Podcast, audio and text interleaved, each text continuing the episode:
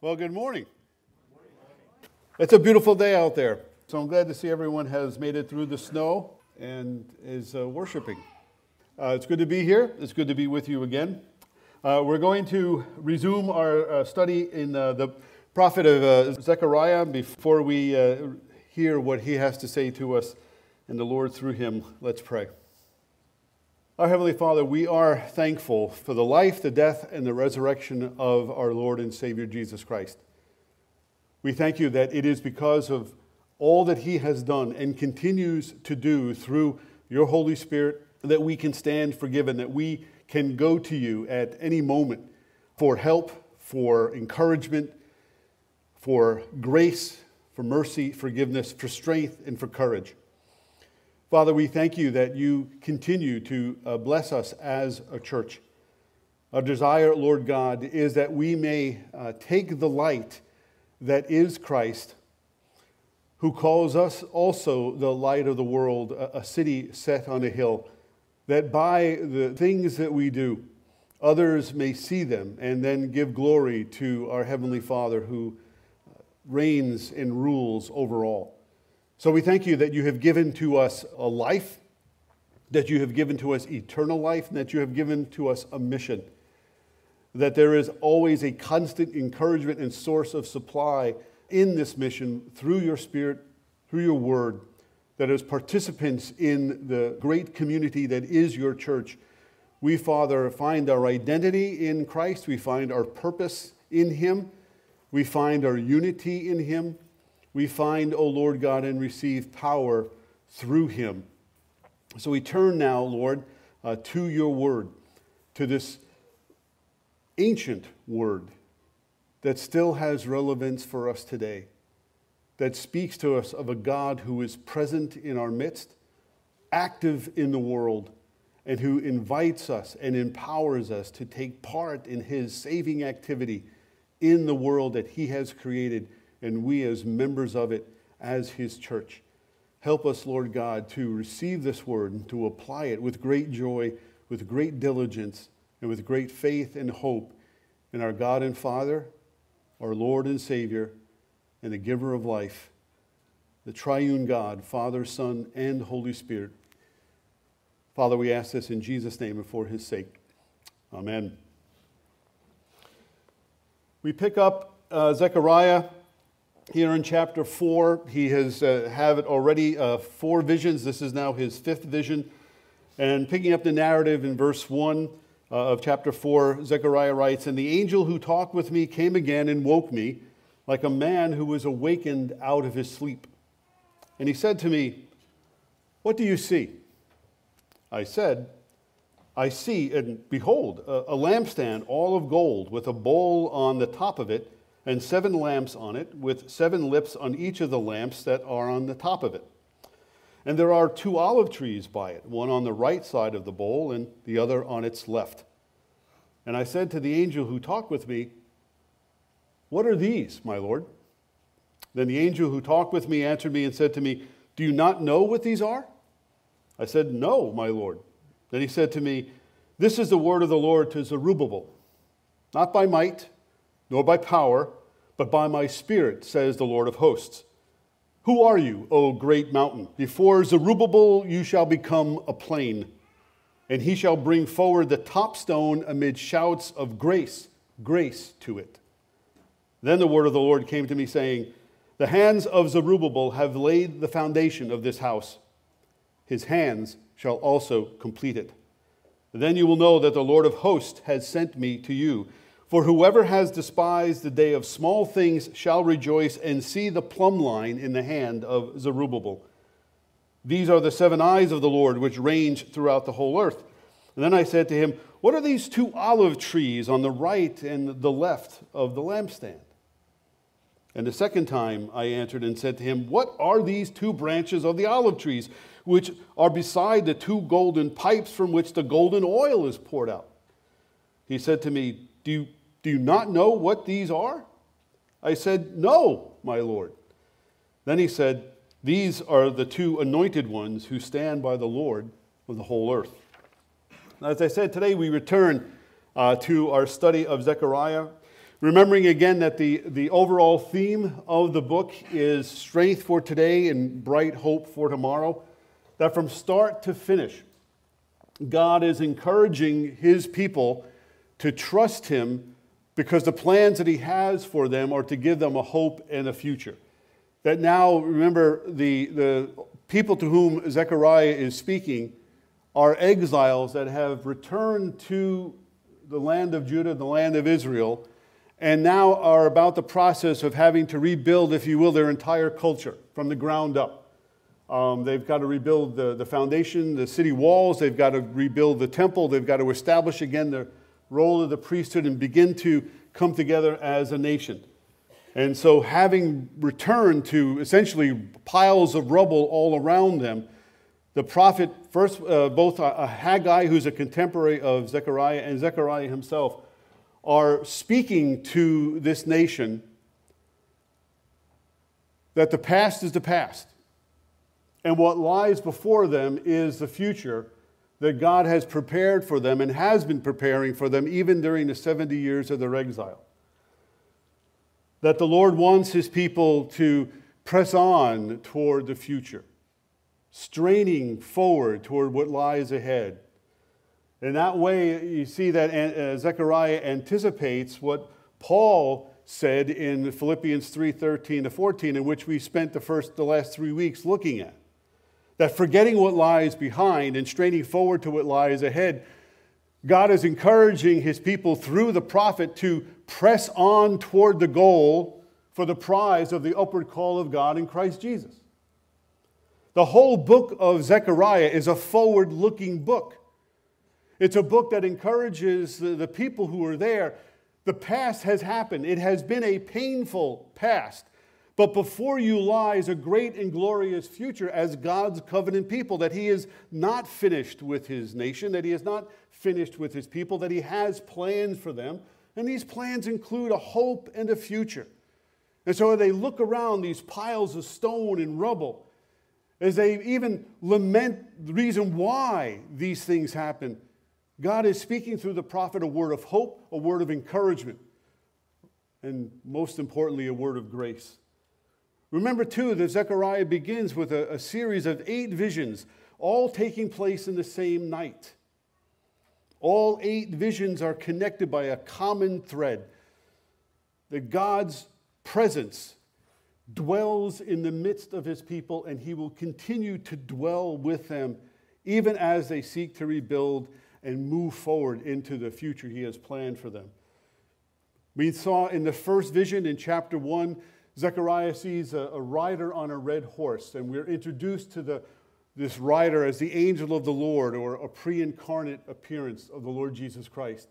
In the second vision, Isaiah sees the God scattering Israel and Judah's enemies, that he will plunder the nations that plundered his people.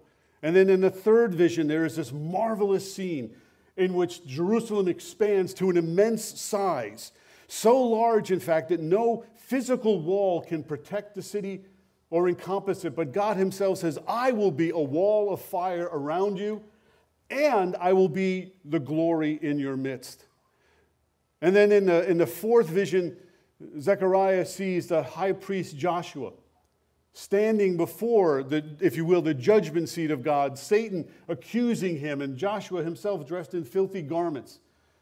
And the Lord speaks and rebukes Satan and he forgives Joshua, that forgiveness represented by the fact that he removes Joshua's filthy garments and he clothes him with pure vestments, puts a clean turban on his head, symbolizing the fact that through forgiving Joshua the high priest, standing in this place of God's people, that God has indeed forgiven the nation and that they are now ready to serve him with purity and devotion. And that this vision of Joshua the high priest looks forward to the future ministry of, and really even now, the present ministry of the Lord Jesus Christ as our great high priest, who stands in the presence of God Almighty, prays for us, intercedes for us as a, an eternal reminder of the sacrifice paid for our salvation, our forgiveness. And then in this fourth, in this fifth vision, here now the prophet sees a golden lampstand with a bowl on the top of it and seven lamps on it. And on either side of the lamp, he sees two olive trees. And I think we have a slide for that. So that's sort of a stylized vision of what Zechariah may have seen in terms of an artist's rendering of that. You see the lamp there uh, in the middle with the, the lights and then the trees. The vision of the lampstand uh, points forward uh, to the role of the Holy Spirit in the revitalization of the nation, which is represented by the lampstand, the two olive trees, under the leadership of Zerubbabel. So we'll take a deeper dive next week into the meaning of the two olive trees, who Zerubbabel is. We'll see how that all interconnects with the vision. For, for today, I want us to really focus on the, the, the symbolism and the meaning of that golden lampstand, to focus our attention on that, and to get at the meaning of the lampstand by asking three very basic questions What is it? Why is it there? And then what does it mean? So, what is it? Why is it there? And what does it mean? Well, the, the golden lampstand, uh, if you know your Old Testament, you know uh, that it is really the menorah. Um, the menorah, if you read back, go back to Exodus 25, the menorah essentially is an, an elaborate candelabra or an elaborate candlestick. It was designed to represent a tree, much like the, the tree in the Garden of Eden. It had a trunk, central trunk, and then out, extending out from that central trunk were branches, three on either side. And at the top of each of those branches was a little uh, lighted candle. So you had the three and then the one in the middle. Now, it was a very important part of the furniture that went inside the, uh, the tabernacle was the menorah. Uh, Exodus 40 uh, tells us that the menorah was located opposite the table of showbread, uh, just to the right of the altar of incense which was in front of the Holy and Holy. So, Justin, if you show the next slide, that gives you sort of a schematic of where it is. So you can see uh, the location of that. Now, the menorah, where it's located, is, is vital. Because what it does, there was no other source of light inside the tabernacle. It was completely dark except for that seven uh, stick candle. It lighted the way not only to the altar of incense, but it also lighted the way, as you see, to the Holy of Holies, behind which uh, this very thick curtain was the Ark of the Covenant, where once a year the high priest would go in and he would pour blood on the cover of the ark, uh, representing the forgiveness of God's people. So that's the importance of the menorah in the history of Israel with regard to the temple and the forgiveness of the people and, and the, the sacrifices and so forth. But here's the thing go back to the original picture of the menorah, uh, if you would, Justin. The menorah that Zechariah sees does not resemble anything at all like the menorah that's depicted in Exodus 25. Beside that, it's not even inside the temple. The menorah is, from all intents and purposes, the menorah is outdoors. It's shining, if you will, in public so that everyone can walk in its light. This is key, as we'll find out later on. So that's what it is. What he sees is a menorah outside the temple, completely different than the menorah that was designed by Moses or, or given to Moses and crafted by the, the two craftsmen. It's outside and it has this constant supply of oil.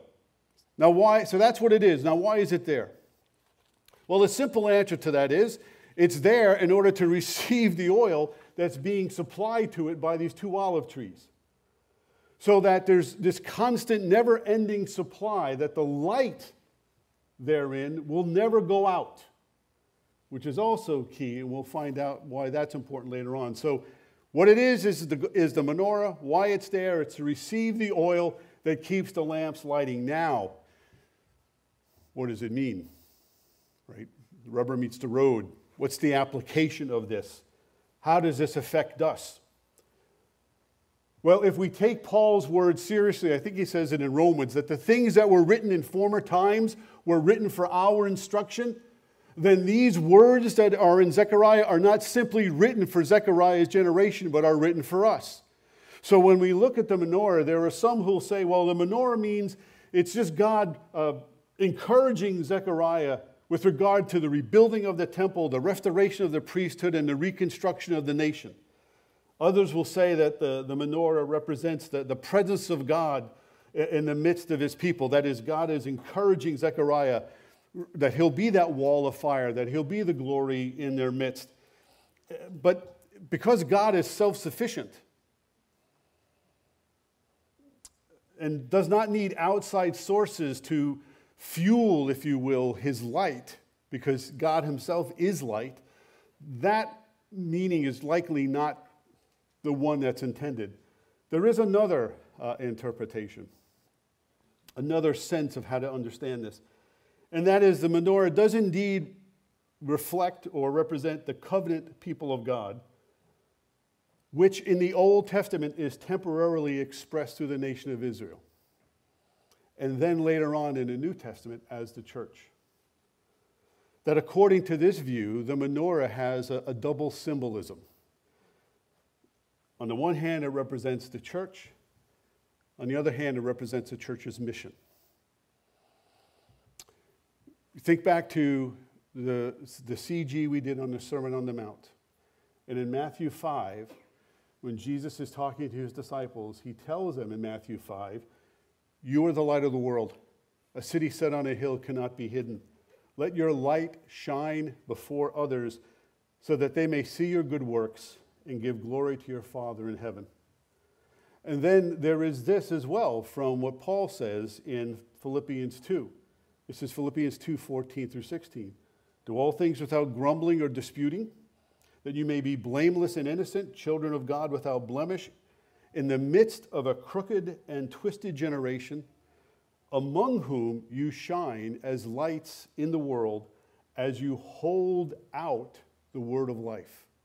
So you think of Paul's encouragement to the Philippians, he could just as well if you were to transport him back in time, he could just as well be speaking to Zechariah's generation. To do all things, start rebuilding, start putting your lives together, start rebuilding your community and your identity without grumbling or complaining or disputing among one another, so that you may be blameless and innocent, not like your forefathers who did grumble and did complain, and many of them died in the wilderness and some of them died in exile. But you have an opportunity to start afresh, to start brand new with a fresh supply of oil from God that will enable you to shine as stars or lights in this crooked and perverse world. So here we are as the church with that same supply, that same source lighting us and illuminating us with, protect, with regard to our mission to shine as lights in the midst of a crooked and perverse generation holding out, if you will, holding out the word of life. Here, here's why we are shining. Here's why we are doing these things, so that you may know the one who is the light of the world. So, to repeat, the menorah represents the, the church and the church's mission. In fact, from here on in, we're going to read Zechariah through the lens of the New Testament, seeing that the message that God is delivering through Zechariah to his generation is also his message to us as his church. The menorah represents the church and its mission. Now, it's time for a short, very short lesson in Reformed theology. We are a church that is committed to a reformed view of the scriptures. As such, we as a church believe that the church began long before the day of Pentecost in Acts 2. We believe the church has existed since Adam, Noah, Abraham, Moses, and David. That under the old covenant, the church was temporarily expressed through the nation of Israel and then now, the church, which includes Jews and Gentiles, exists under Christ. One uh, Reformed scholar explains it like this that Reformed theology does not contrast Israel and the church, doesn't set them in opposition to one another. Rather, the church has always been the Israel of God, and the Israel of God has always been the church. So it, it may sound to, I know some of us have maybe come up in churches where there is a certain plan for Israel, and then there's another plan for the church, and never the twain shall meet. But under Reform understanding of the scriptures, the Israel of God is the church, and the church is the Israel of God. They are one. So, what God speaks in the Old Testament, He is speaking to us. We don't make a, a wall separating the two. We see the scriptures as telling one consistent story, one entire story with, re- with regard to a people of God. When Jesus fulfilled the old covenant by his obedience, by his death and resurrection, he closed the curtain. He brought the curtain down on the old covenant and he lifted the curtain, if you will, on the new covenant. He inaugurated a new covenant. This is why, on the day that Christ is crucified, the veil in the temple separating the holy place from the Holy of Holies is split from top to bottom because it took a divine human Savior to represent us before God and be that perfect sacrifice. So that now we have full access into the very presence of God through our great high priest, who is also our sacrifice. So, under this new covenant, the church does not replace Israel, it expands it to include whoever confesses that Jesus Christ is Lord and believes in their heart that God has raised him from the dead. That under the new covenant, salvation is not a matter of being born into a religious family or a particular nation, even a spiritual family or a Jewish family or even a Christian family. Salvation is a matter of being born again by grace through faith in Christ. And once again, rather than replacing Israel, the church expands it to include all of those who would respond on the day of Pentecost when Peter gives his sermon. He says, Repent and be baptized, every one of you, in the name of Jesus Christ for the forgiveness of sins. That message was given to Jew and Gentile. And Paul expands this for sure in his letter to the Galatians. So the church has always been the Israel of God, and the Israel of God has always been the church. We believe this because the scriptures teach it. It's verified in what Paul says in Romans 11 that God grafted in the Gentiles, non Jews, into the people of God. Grafting is not replacement, it is addition. So that's why he can write in Galatians 3 there's neither Jew nor Greek, nor slave nor female. There's all are one in Christ Jesus, he says. And if you are Christ's, then you are Abraham's offspring, heirs according to his promise. Just meditate on and think about that in terms of Paul writing to these Galatian, these Gentiles, telling them that you may not have physical ancestry to Abraham, but through Christ you have a spiritual ancestry. So the menorah represents the church. It represents the mission of the church. But what's the answer to the ultimate question that we've been asking? What does it mean? Well, if we take the menorah to represent the church, then broadly speaking, it represents God calling his covenant people to a wholehearted, soul strengthened, full body trust in the power of the Holy Spirit to carry out its mission in the world. That the fuel for this mission is amply supplied by God as represented in the two olive trees and embodied in this, we'll see Christ figure that we know as Zerubbabel. That it's embodied as well in that marvelous text in verse 6. Not by might, nor by power, but by my spirit, says the Lord. That here is Zechariah given uh, what seems to be an insurmountable challenge, and Zerubbabel as well, and even Joshua the high priest, standing amidst the rubble of a crooked and perverse world. How are we going to rebuild? Not by might, not by power, but through a reliance and the empowering of the Holy Spirit. So, how am I to raise my family in the midst of a twisted and perverse generation? How am I to raise my family in which my children may get their identity more from their social media feed than by my trying to instill in them their identity comes through Christ? You do that not by might, not by power, but by the Holy Spirit. How do I walk into the office or the place where I work and shine as a light in the midst of that place? Not by my own cleverness, not by my own design, but by trusting in the power of Christ and His Holy Spirit to help me bear witness. How do I bring peace into a situation where there are people who are at each other's throats? Not by might, not by power, but by a reliance and dependence upon God's Spirit. How do I trust God for my daily bread? How do I trust Him for my daily provision? How do I trust Him for my health? How do I make sure that I can do all things that God requires of me?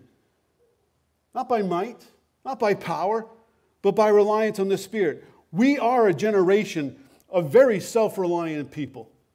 I mean, the Holy Trinity of uh, being an American citizen is life, liberty, and the pursuit of happiness. And all three of those things, while true in the sense of giving us the opportunity, can also be very wearying because they, they lay a burden upon us that it's up to you to find your own way. It's up to you to derive your own happiness.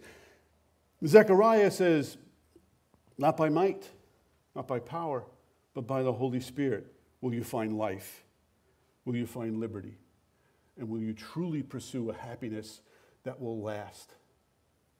I'm always impressed by the fact, you know, everyone is, if you're a sports fan, you know that Tom Brady has resigned and he has seven Super Bowl rings. And I remember reading an article that after he won his fourth, four rings, he, they asked him, Are you satisfied? He says, Oh, no, I want another one. And he got another one. And he got another one. And I guarantee you that even though he doesn't feel mentally ready for the challenge of preparing for another season, if he, if he could, he'd go for that eighth ring. We feel like that too. If I had this, then I'll be happy. Once I get that, I'll be satisfied. And then you get that. And then you look around and you say, I want more.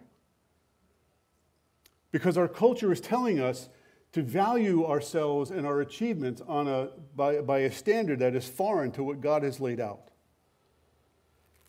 So, not by might, not by power, but by my spirit, tells us that whatever we need to do what God has called us to do, God will provide. That He is telling us that His presence is His provision. It's a mindset, it's a heart attitude that Zechariah is addressing here. That God is telling us He will give us everything we need to face and to overcome whatever challenge will stand in our way. That He is equipping His people with the ever present, ever growing, ever encouraging ministry of the Holy Spirit. A menorah is designed, it's built to shine. So is the church, and so are God's people in it. So, our mission is to shine as lights in the midst of a crooked and perverse generation by holding, standing on, and holding out the word of life. To do that, amply supplied by God's Holy Spirit. The world, the world's a dark place. It can be a very dark, can be a very lonely place. And for people living in the dark, those of us who've, who've lived through blackouts or in places where you don't have light, light is absolutely essential. Light is tremendously comforting, but it's also threatening. We are called to shine as lights in the world, to speak and to live out the truth.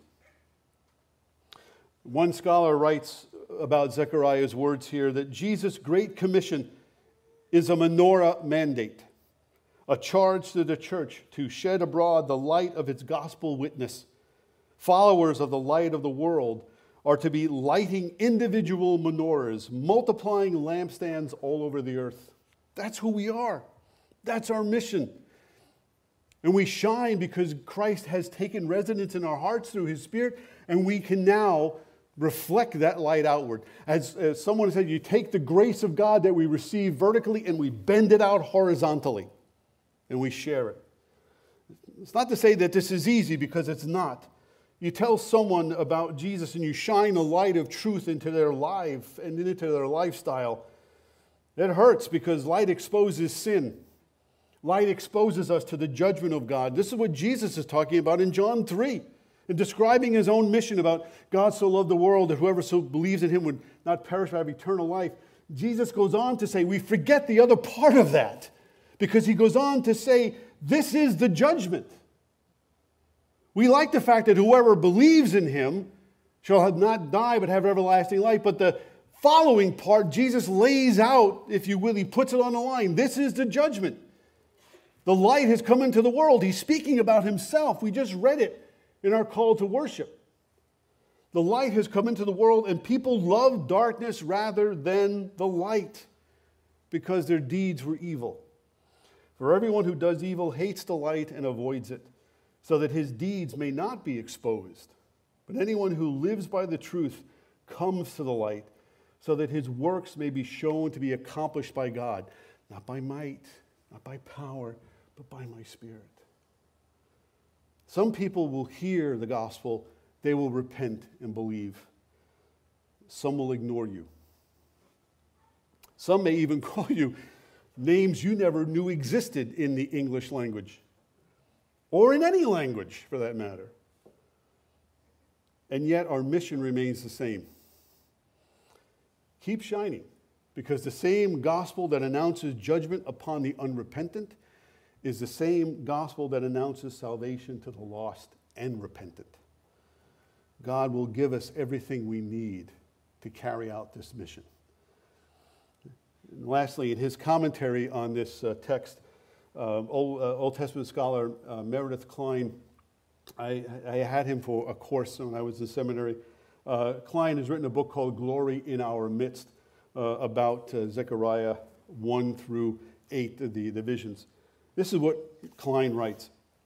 It says, The same light which pierces the darkness in judgment is the same light which illuminates the path of salvation for those lost in darkness. This gospel witnessing function of the menorah, uh, the, this uh, gospel witnessing function of the menorah people is readily discernible in the situation of the menorah in the temple. It was located between the altar of sacrifice and the mercy seat, a place suggestive of atonement and gospel pardon. The mission of the Old Testament menorah is to call the nations to Jerusalem, the holy city, to the altar of atonement, and to the throne of grace. And I love this last part. The mission of the menorah community, that's us, old and new, is to light the way to the Father's house. What a privilege for people who are lost and dying and seeking relationship, seeking fellowship, seeking connection. We light the way to the Father's house. We show them this is the way. I'll take you there. And you can meet him through meeting his son. Because if you've seen the son, you've seen the Father. And God willing, if you see me, if you examine my life, you'll see Christ reflected in what I am and what I do. And I can show you, with the Spirit's help, who Jesus is. We can go to the Father's house. There was, uh, in a humorous way to, to illustrate this,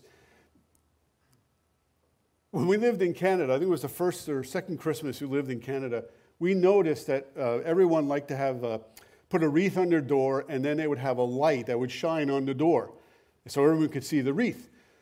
So I, it was my responsibility to buy the light that would shine on the door. So I went to the local hardware store, and I bought 150 watt spotlight. Yeah. You opened the front door and it was like sunglasses in the middle of the night. But I'll tell you this when you turned the corner on John Street in Ridgetown, Ontario, you knew which house was ours. You may come on strong in, in telling people who Jesus is. But they will have no doubt to whom you are pointing. They will have no doubt about the source of that brilliance because you have the privilege, we have the privilege and the responsibility of lighting the way to the Father's house. Not by might, not by power, but by God's Spirit. You think about that, let's pray.